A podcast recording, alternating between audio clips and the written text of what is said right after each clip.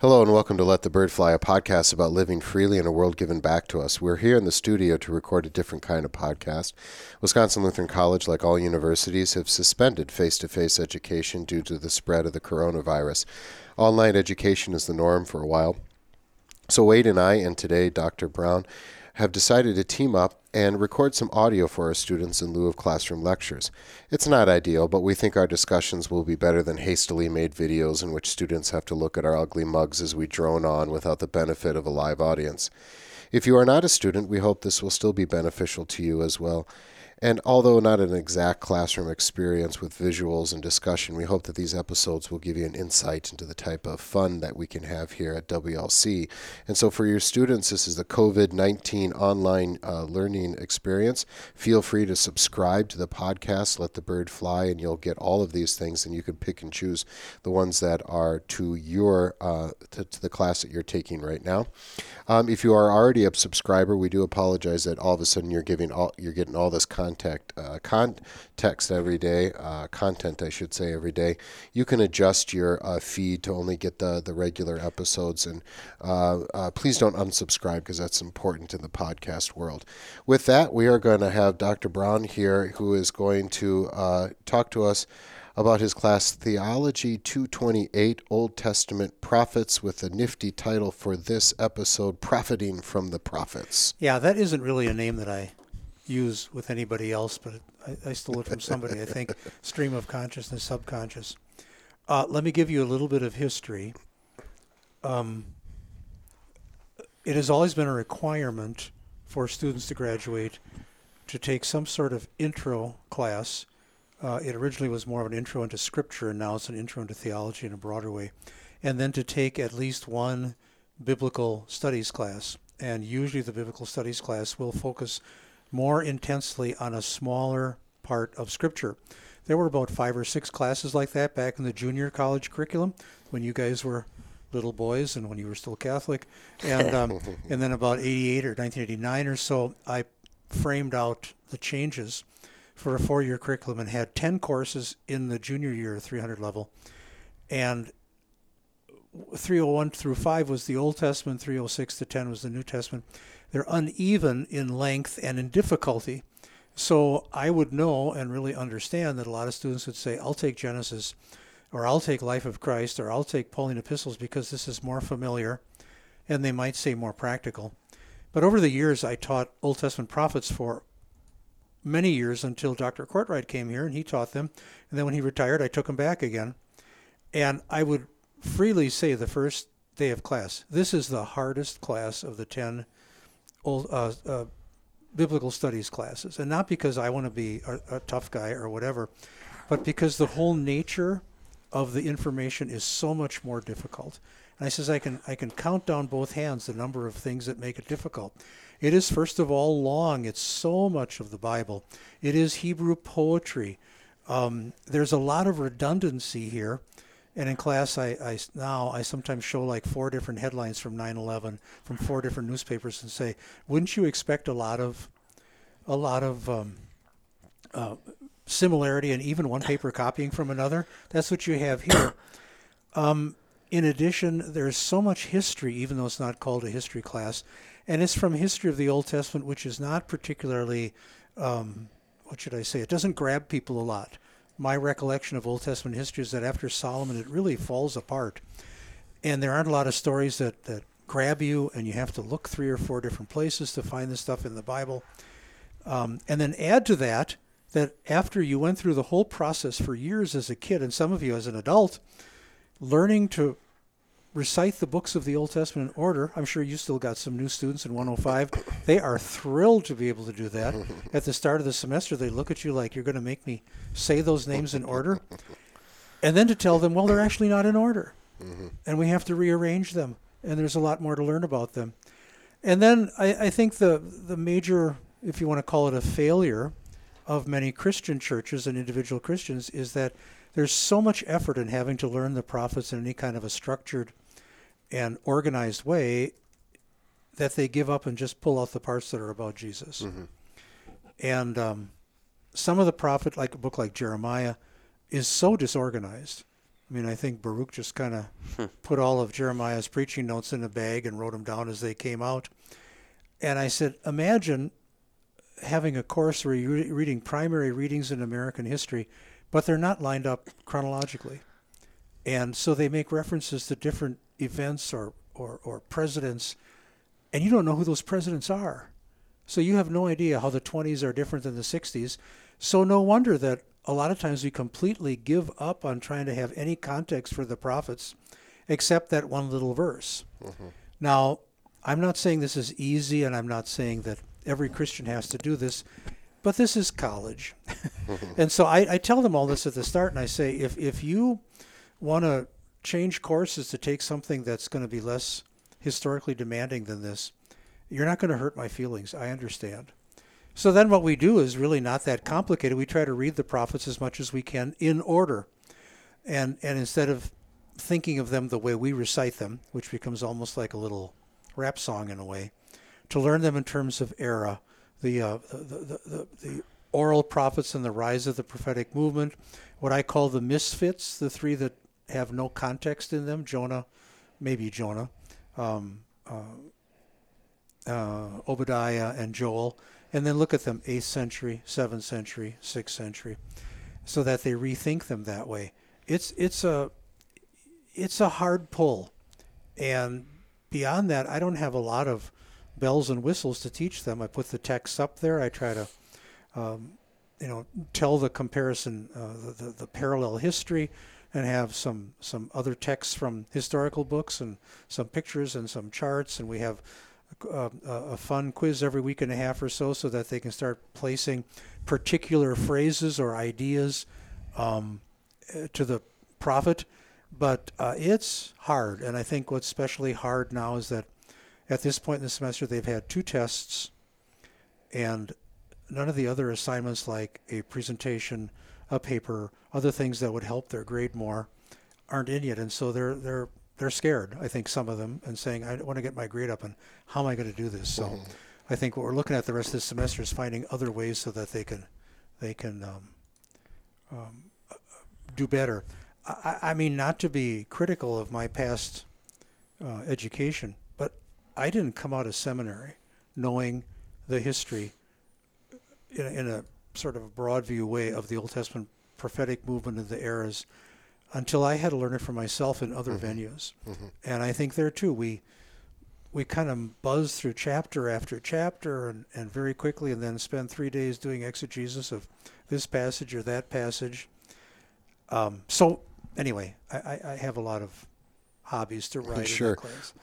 so um, just for our listeners, um, you know, we have we have four major prophets, right? Uh, Isaiah, Jeremiah, Ezekiel, Daniel. That's how we, and then the twelve minor prophets and the Hebrew Bible put all together, right? Mm-hmm. And, and so uh, maybe you want to just start with the four major prophets there. I mean, where where do I where do we even begin? Maybe a historical, an historical sketch of each, just a couple lines, just to kind of give us some some touch points there. Well, the first thing I do when we start out the semester is, is I, I look at the the English list of the Old Testament books, which came from the Septuagint, and how they're organized. And then I make some comparisons to the Hebrew organization. And so the first thing you notice for our purpose is that Daniel isn't in there, mm-hmm. and the difference between the, the early and later prophets in the Hebrew Bible versus the sense of the prophets. And I said, I really like the biblical arrangement better because I don't think the English arrangement does us any favors by putting about a thousand pages of poetry in between the prophets and the history in which mm-hmm. they worked. Mm-hmm. So we want to try to remove that a little bit. And then there's this unusual phenomenon, I think, that there's really no place in the Bible where you get an explanation for how the prophets ever even got started. They just sort of appear. Mm-hmm. In fact, the really embarrassing thing is that the first time the word prophet even shows up is when Abraham, for the second time, tries to pass his wife off as his sister, and God appears in a dream to was it Abimelech I think in Genesis 20 and says you put a finger on her you're a dead man hmm. because he's a prophet. Now how embarrassing is that mm-hmm. that God's got to intervene because of this scheme that you came up with and then he's called a prophet. Mm-hmm. But then you have Moses, he's a big one. But then you have some of these unnamed prophets that come along in in the early kingship and you have characters like Elijah and Elisha. So I ask a bunch of questions. As we go along. What do we can expect from the prophets as a whole? What's their message? Are they insiders or outsiders? And some are almost like cabinet positions, Mm-hmm. and others are like like renegades, like like Elijah was. And are there ever did the prophets get ecstatic experiences? And of course, unless we got a a Pentecostal in the room that's saying, "Yeah, yeah," they'll say, "No, we don't believe that." And then I look at that story of Saul catching the spirit of prophecy like it's a it's a bad word now, like a virus because he got too close, to try to give them a context, and then um, so then I tell them too that when I was a kid, some Bible salesman came around, and if we sold six Bibles, we get our own Bible. So all my relatives bought a Bible from me, and I got a Bible, and every messianic passage had a star underneath it. I said that would be very cool if it was that way, but it's not. And so we want to look at the context in which some of these really great prophecies come out, and how they have one foot in the sometimes have one foot in the time in which the prophet is living and did the prophet even understand what the full implications mm-hmm. of his words mm-hmm. were? And sometimes they had a second meaning way off in the future. And i could really tell that even for the lutheran high school kids and the deeply religious catholic kids this is a whole new way of trying to look at all of this. Mm-hmm. And and if they don't you know i say to them I, my exams aren't deliberately cumulative here the unit tests but you're going to have to because there's so much we've done before Sure. So Isaiah, just tell me about Isaiah. What's he, who's he speaking to? What's his context then, kind of? Isaiah comes at the end of a string of other prophets in the um, in the mid to late eighth century BC, and the sense we get from Second Kings and from Amos and Hosea is that this was a time when some people were very well off. They uh, had a luxurious lifestyle. One of my favorite passages is where Amos scolds the wives of these rich guys and says, "You cows of Bashan, you sit there with the poor outside your door, and you could care less. You just rattle your glasses and say, "Bring me another drink, honey, wouldn't you?" And so Amos has to come along and say, You are breaking this covenant which God made with us so long ago that when we are part of his people, we care for our neighbors.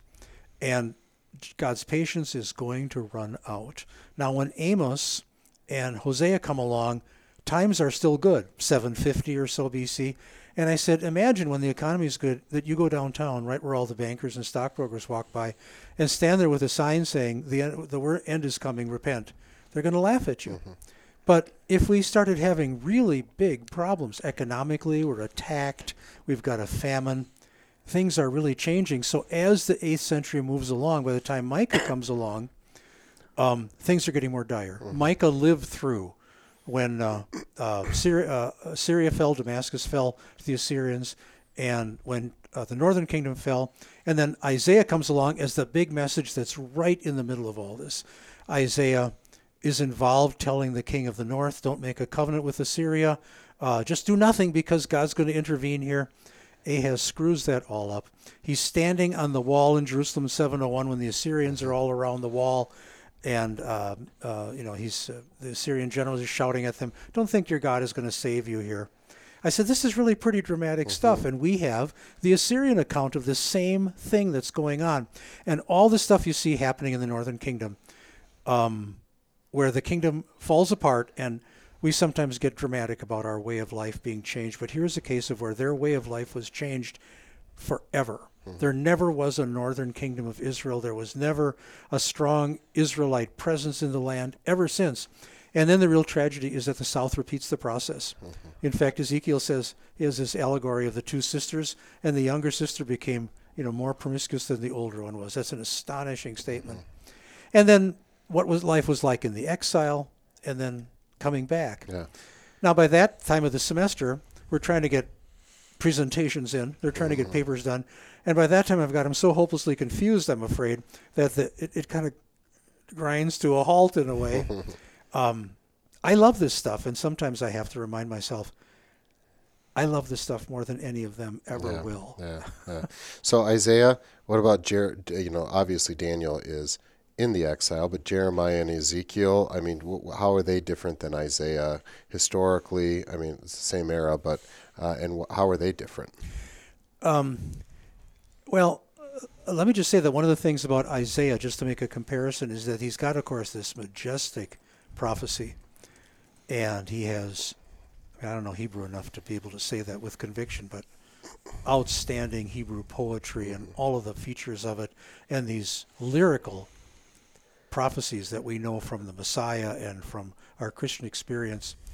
But you learn almost nothing about Isaiah. He's just, uh, like many of the prophets, he's transparent. You see through him to the message. Jeremiah is the complete opposite. He bleeds all over the page. Mm-hmm. He is sometimes angry with the people. He's sometimes frustrated with God. He tells God that God deceived him. I never thought this job would be this way. And he's really a very uh, sad figure in some ways for, for, what he went through personally. The weeping prophet. The weeping prophet, and he and he he says that sometimes, but he was strong as nails sometimes too. And then the part that really makes me sad about Jeremiah is that there was almost always, as the northern kingdom and the southern kingdom fell apart, there was a pro-Egypt party that said, let's go down to Egypt. Maybe if we sell ourselves to Egypt, we can stand up against Assyria. And the message had always been, never go back to Egypt. Mm-hmm. That's where you were slaves. And so there was a group in Jerusalem that says, let's go back to Egypt. And Jeremiah says, don't do that. No. And Jeremiah makes it public and, and, and says this very clearly. it's God's will that the, that the Babylonians should come. So he's in trouble. He's thrown into a pit. Mm-hmm. He's hated and all this. So the Babylonians come and they take over the area, send off captives. And Jeremiah, they find out that Jeremiah was telling this to people, so they think he's on their side. Right. And he says, I'm not on your side either. So the pro Egypt party kidnaps Jeremiah and takes him to Egypt, where he lives out the, his old age and dies. Mm-hmm. And I said to him, I tell you, if one of my grandchildren becomes a, a, Jehovah's Witness, that will be really a tragic day for me. But if they take me and have me buried from the Jehovah's Witness church, I mean, I will feel so betrayed. What a terrible thing. and Jeremiah is very hard to find your way through chronologically. Mm-hmm. It moves around, and then it's got a little bit of comfort, and then bam, bam, bam, and it's got about 15 chapters of judgments on the other nations. Mm-hmm. And then he tells the fall of Jerusalem a second time.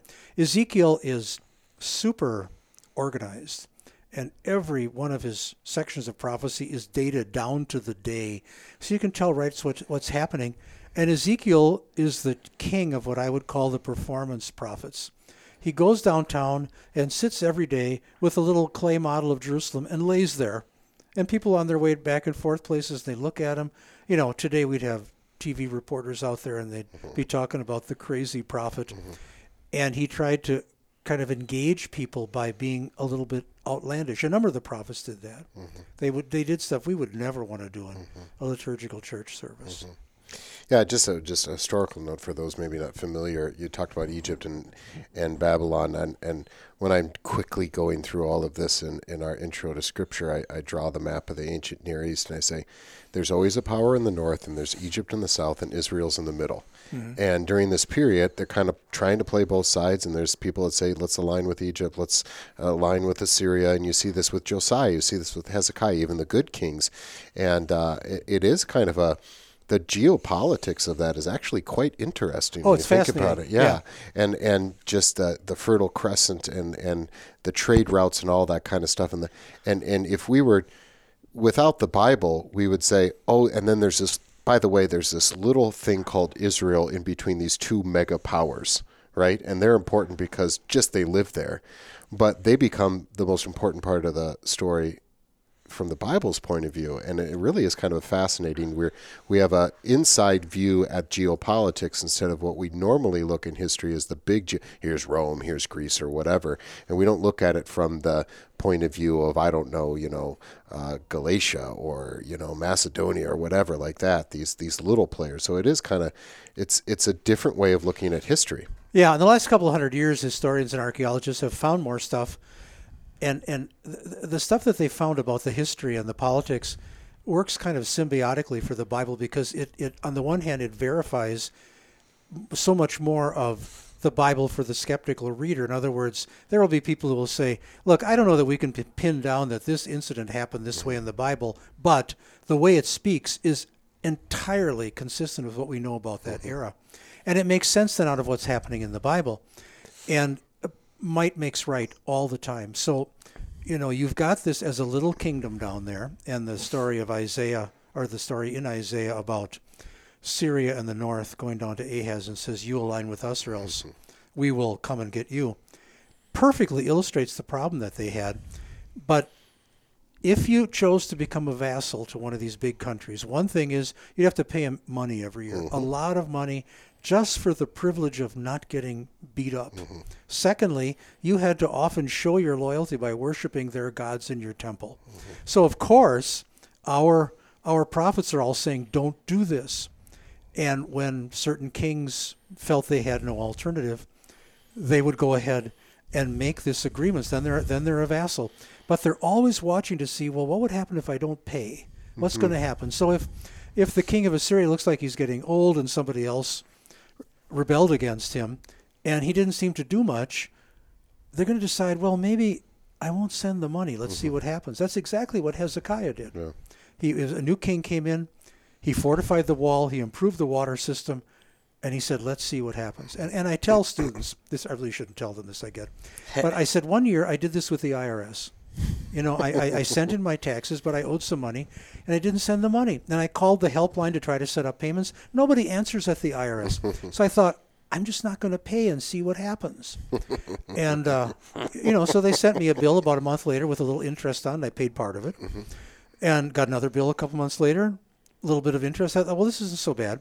And by October, they wrote me one day and says, if you don't pay us in 10 days, we'll impound your bank account. and I says, I'm not recommending this, but this is exactly what Hezekiah faced. And so here comes here comes Assyria in 705, and they pound on every city along the way. Mm-hmm. It's propaganda warfare. They want Jerusalem to say, we better pay. And we've got all this archaeological stuff from Lachish to illustrate this. Mm-hmm. And Isaiah's in the middle of this. Mm-hmm. And the whole prophecy about the virgin birth of Christ lies in the context of Isaiah saying to Ahaz, don't do anything. Don't ally with Egypt. Don't ally with the people up north. Don't become a vassal. Just sit here. I know you're a politician. It's hard to believe this, but God will give you a sign. Ahaz says, eh, I don't need a sign. God says, I'll give you one whether you want or not. And that's so so what we think of as this as this you know little passage with a star by it is embedded in all this history. But how are you ever going to do this justice in a sermon? You've bore, you've you know you've you've had people you've lost them all by about five minutes, and you want to go on for half an hour. So you know I'll come back to this. This is I know this is hard, but this is college. So and I gave you an out. You didn't take it, so here you are. Um, so I find this very fascinating, even though that's not my favorite part of Old Testament history. Yeah, yeah.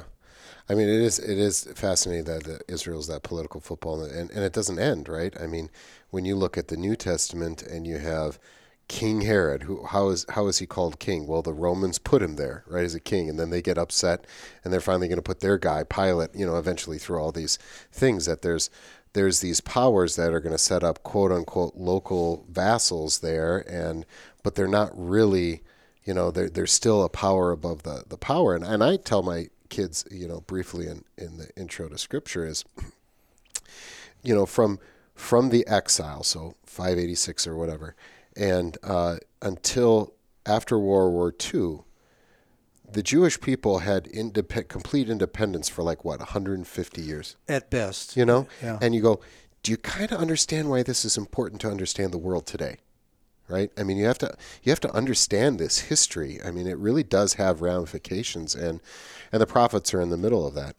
So Daniel's a different kind of guy, though. First, historically, he's over in um, uh, Babylon during the exile. But what what what about Daniel for our listeners stands out? I, more apocalyptic, maybe kind of thing. I mean, we're Daniel is uh, well. First of all, if students go off to the library, which you know doesn't happen that often anymore, we they tell them there's this big building Yeah, that has we- books in it. And you know, the librarian even rearranged the books up there so that the theology section will be right outside that little classroom up there, Mm-hmm. which was meant for theology. Yeah. I could walk over and actually pull books off the shelf and bring them back into class. You know what my big beef with the librarians though is I guess it's with the Dewey Decimal System. This theology is BS. I've, Well, there's there's some of that in there. I, yeah. I've told her we need we need. it turns out letters. to be an uncomfortable room because Yeah. they never allowed for air circulation. But um, a lot of contemporary books say that Daniel was written about 165 in the middle of the Maccabean revolt, and what appears to be prophecy isn't actually prophecy. So here's a case where you have to kind of undo um, some of the things that they might find there. But Daniel is a combination of it's kind of heroic stories. where Daniel and the three men in the fiery furnace did not submit to what would have been easier and more popular to do with the Persians. And then the second six chapters are some of the most confusing apocalyptic prophecy mm-hmm. to untangle anywhere in the Bible. And Daniel himself outlasted all of these Babylonian rulers. He gets kidnapped as a teenager and taken over there to be part of the civil service training. He lasts through Nebuchadnezzar and all the other declining Babylonian leaders and through Cyrus and into the next Persian leader. And so I say to them, How old do you think Daniel was when they when they put him in the lion's den? Yeah, they're saying 17, 22, mm-hmm. big muscles. He's probably in his 80s. Mm-hmm. And some artists I see pictured as though the lions are down in a lower den. Right, And right. there's a pit you could push. I says, you know, just push an 80 year old guy out that hole. He's liable to break his hips and die down I've there. fallen and I can't get up. how- I says, you know, they even sometimes get not, let Nazis off at the end of their life in prison. have some humanitarian. This is really cruel, you know. So you've got certain characters like Daniel and and um, others, lesser characters that become very important in the uh, um, intertestamental period for standing up. Then you got someone like Esther, who seemed to do all the wrong stuff, and yet she became queen. Mm-hmm, mm-hmm. And they had some problems, so they tried to fix her. And yeah, so you're right, exactly, that you can understand Assyrians, Babylonians, Persians, Greeks, Romans. They'd really had it by then. Mm-hmm. And there was this this memory of the Maccabees being successful for a while. There's this growing sense of zealot desire to throw off the Romans. Mm-hmm. And um, Jesus is on trial before Pontius Pilate, and they're all screaming for him. And Pilate's so confused because he doesn't fit the, the template at all. Mm-hmm. And so he says, These are your people. What have you done? and he says to them, I'm, I, My kingdom is not of this world. And for the longest time, I used to think he wasn't answering Pilate's question, but he was. Mm-hmm. He wasn't the kind of king they wanted. they wanted someone that would come and kick the Romans out, and he was praising Gentiles Yeah. for their faith. So it really all does hang together. And, and I get kind of going on this in class, and I look around and think, I wonder if anybody's with me on this or not. But it is important. and I'd try to like today's politics. This is it's not just from you know the last hundred years. It's not from the founding of America or even like you know uh, the Reformation and the Renaissance. I mean, this is this is Yeah. all of the world. We don't you don't just get to undo. You don't just get to forget collectively forget Egypt. You don't just get to f- collect it, uh, forget, um, um, the, you know, the, the the turmoil through the uh, of the Jewish history of the people of the Jews. You don't get to, you don't just get to forget even Nebuchadnezzar and stuff like this. I mean, this is part of our. I even I had heard this. I don't know how true this is, but. You know, the, the people are carried off into exile and they're in uh, Babylonian, so modern day Iraq. And, and I was told that there was a there, there was a running synagogue from that time until 2003 that finally closed, or that there was at least a synagogue when we invaded in the in the second Iraq War. I mean, just um, just imagine that, right? The? Babylonian Talmud was larger, if I recall, and more influential in many ways in the Jerusalem Talmud was. Yeah, I mean, there's it, to it, it's just a very complicated and fascinating story, and the and the the prophets, you know, who are not giving us a blow by blow history. Um, still give us some kind of the insight. I mean, it's it's the history by reading the literature of the time rather than the history books. Yeah, you don't have the newspaper to read alongside the commentary in a way. And and I'll I'll say too. Now think about this. Every, those of you who go to church every Sunday, you hear a message, and the speaker begins by quoting something which is anywhere from two to three and a half thousand years old. Mm-hmm. Isn't that unusual? Yeah. We've gotten so used to it that we don't think twice about it. But you could go to other religious organizations where that's that's not done, or maybe it's done without any sense of real authority that it has. Well, this is interesting, mm-hmm. little tidbit. And and so my big concern, and I, I complain about this a number of times, is that we don't treat the Bible as though it is just a Bartlett's familiar quotations book. And I said, I have been very guilty of this, not so much with the Bible, but with other things. I even tell them, I know we're doing for time here, but I tell them, I says, you know, I look in these, when I was younger, I'd look in these quote books and try to find something that would be grabbing. And one of them was um, a quote from Einstein. He says, God does not play cosmos with the universe. And I thought, oh, cool. You know, dice with the universe. here. yeah, you dice with the universe, right? You've seen it too. So I, I thought I could co-opt this to say that God is actually there's a God who's running the world, and I used that a number of times. And one time in chapel, after chapel, one of the science guy says, "You know what Einstein really probably meant by that?"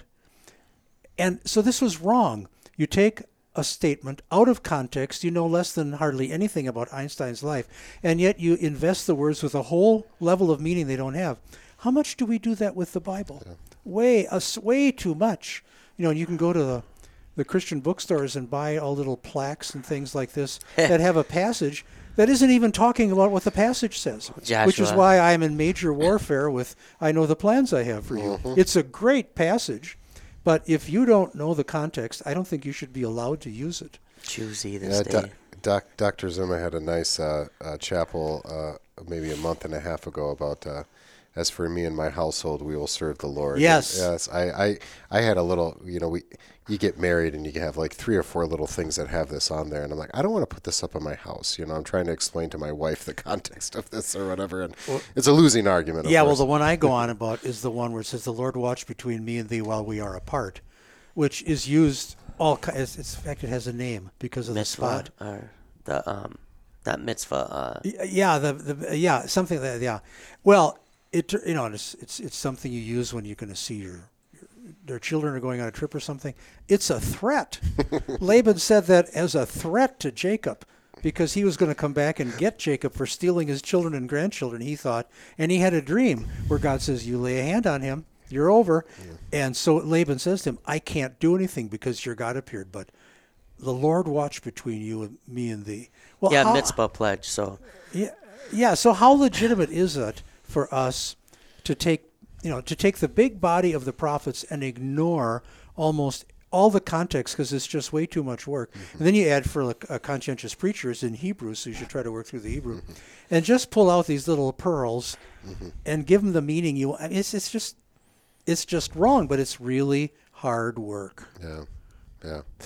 So, um, this is kind of a silly. Wade, anything?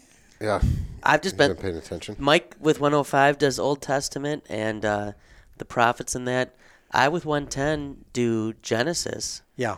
but uh, Been a while, huh? it's been a while since I've had to work with the prophets. Well, I know uh, you like to see and the like kind to- of sweeping survey that you guys are able to do. So I don't. I'm just in my head not trying to say the wrong thing because uh, Yeah. I start. I, I don't want to start. Well, I know stuff you up. sometimes said I like the New Testament because Jesus is in there, and I would just say Ah. Jesus is in the Old Testament. Yeah, I know that. But I also like to tell them, well, if the Old Testament was so good, why'd they? Why'd God make a new one? You know, but I, I'm joking, of course. Christ is in the Old Testament, and that's the fun of, of but teaching hidden. the Old Testament. You know, like Augustine said, he's hidden in the Old. yeah. Yeah. it's it's hard. I mean, I, I I don't I don't mind history, you know, and and I think all three of us are kind of history buffs, or that's an interest of ours, and so I tend to look at the Old Testament as history, and and and I love the symbolism of all of that, and I have to admit that I start getting starting getting to Jeremiah, you know, and I go. Can you can we just end this and tell me what happens next? Yeah. Yeah. Well, in the Hebrew is uh, Hebrew's always been my weakest language, and um, I can do the historical books. You can kind of learn the rhythm of the author and navigate the prophets. Uh, it's not easy going um, in a lot of them to try to get a, and especially with the minor prophets, you don't have enough from them to really get a sense for the Hebrew, you know, because they're they're short. So so yeah, yeah. Well, we've we've scared our listeners enough. Um, what, let's be a little bit positive here. Let's say there's just a regular person, uh, uh, not in in your class listening, and say, what would be a good entry into the prophets? I mean, you could go Jonah, but Jonah's more of a story. Um, you know, what's a what's a minor prophet where you could read up a little bit of the history and and kind of say, okay, I get this. I, I would read Amos to start because Amos um, has often been used by people who are frustrated with the, uh, the, the exploitation of the poor. And so it's often been latched onto by people who wanted the church sometimes, but Christians, people to make the world better, social gospel, so to speak. And um, and then from there, I think I would read Micah also because he's got some of these great passages. Um, again, about about what does the Lord require of you, but to do justice and to walk honestly. And I would hit some of the high points of Isaiah, and I would probably go to Habakkuk, because Habakkuk, anybody who's shaking their fist at the sky and said, "Why don't you do something if you're Almighty? How can you put up with this?" and that was Habakkuk's complaint. And then the solution that God offers is even worse. And, and where is God in all this? Um, but that's a good question. And I, can understand why. I mean, really, unless you have a reason like we've had to have to learn this well enough to teach it, and then you get excited. How do you, as the average busy pastor, Yeah. spend any time with that? Yeah. Let alone the layman. Yeah, yeah. It is hard, and um, but uh, it, and then to find Christ in there, though. I mean, it's it's kind of like there's certain authors. For me, C.S. Lewis is like this. You got to read and read and read and read and read, and then and and I, I I actually don't like his writing very much. But then there's this jewel that you find. There's this gem. And uh, you know, the poetry's hard to read in any language, especially something that's a translation of a different different language. But you get to Isaiah seven, you get to Isaiah eleven, you get to some of these great ones, and and and it's like it was worth it, right? It was worth Yeah. it. Yeah. Yeah. You find this gem there, and uh, and then you start to appreciate the context around it. But sometimes it's a gem to us also because we can hear the Messiah or hear Mm-hmm. this. Now, when you have students who don't have any of that in their memory Yeah. bank, then it's all unfamiliar to Yeah. them. And you gotta. So you do, do need to put the stars by the passages. Well, yeah, it, it, it helped me. yeah, that's for sure. So, But and then to find out they weren't really there. yeah. Not not in the Masoretic text. That would No, have been nice. no, no. That was some later scribe that put that in there. if we can call him that. Yeah. So, well, thank you. You got anything else, uh, Wade? You got or you want? No, it was helpful. I spent a fair amount of time googling to make sure I was tracking what you were talking about in case you asked me a question on the spot. So it's good stuff. Well, very good. Well, you know, there's a modern. Just to give you a modern thing. I mean, it's, it's always a tension to want to be popular as a preacher and be entertaining and tell people what they want to hear. So you get to Jeremiah, and he's complaining about the false prophets. What they're doing is to saying to people, nothing bad can happen to you because you know you're God's people. You have the temple. And remember, a hundred years ago when the Assyrians were down here, and the, uh, Isaiah promised the city isn't going to fall. Don't worry about it. So Jeremiah goes right to the steps of the temple. He says, "You trust in the temple of the Lord, the temple of the Lord," and um, and then they, the the first wave of captives is taken off to, to Babylon. So all the all the fun prophets, I think one of his name is Gedaliah. The fun prophets say, "Oh, don't even unpack your bags. You're not going to stay very long. You're after all, you're God's people." So that's the context which Jeremiah gives this space, famous passage where he says, "Settle down, Yeah. plant, plant, you know, grow vineyards, plant farms, build houses, find wives for your, your uh, husbands for your wives. I know the plans I have for you, declares the Lord. Plans to harm, uh, prosper you, not to harm you, but not right away. Yeah. And then it says that after all this was said, and, and, then Jeremiah says, oh yeah, one thing more. A year from now, you'll be dead. And it just very quietly says, in the sixth month of that year, Gedaliah the prophet died. so there are these, these, you know, sort of affirmations of what the prophet says that the Lord stood behind them sometimes. But I would also say we've had debates sometimes here about whether we should judge preachers by their popularity and by the numbers. You know, serious people, people, I shouldn't say they're serious people, they are people seriously saying, let's pay missionaries by the head. The more people they bring in, give them a bonus. And I said, Jeremiah would never make it through. Yeah. He did everything faithfully, and his numbers were terrible. So don't judge. I mean, he's a real messenger of the theology of the cross, that you don't measure people by their success. But Absolutely. and he was told that at the front end. That was what he got with his call letter. People are going to hate you for it. You're going to have to tear things Isn't down. he the build- one? You better have a big forehead because stuff's gonna have to bounce right off. Yeah. Yeah, I think. Well, maybe that might have been Isaiah. One of them has has a phrase like that. Yeah. Excellent. Well, thanks for coming on, and I hope the students can uh, uh, be refreshed in this and uh, keep their studies up during this weird situation where we have to go to online learning. So, and we hope that the greater audience will benefit from it as well. And so, come back and, and listen to another one. Until then, let the bird fly.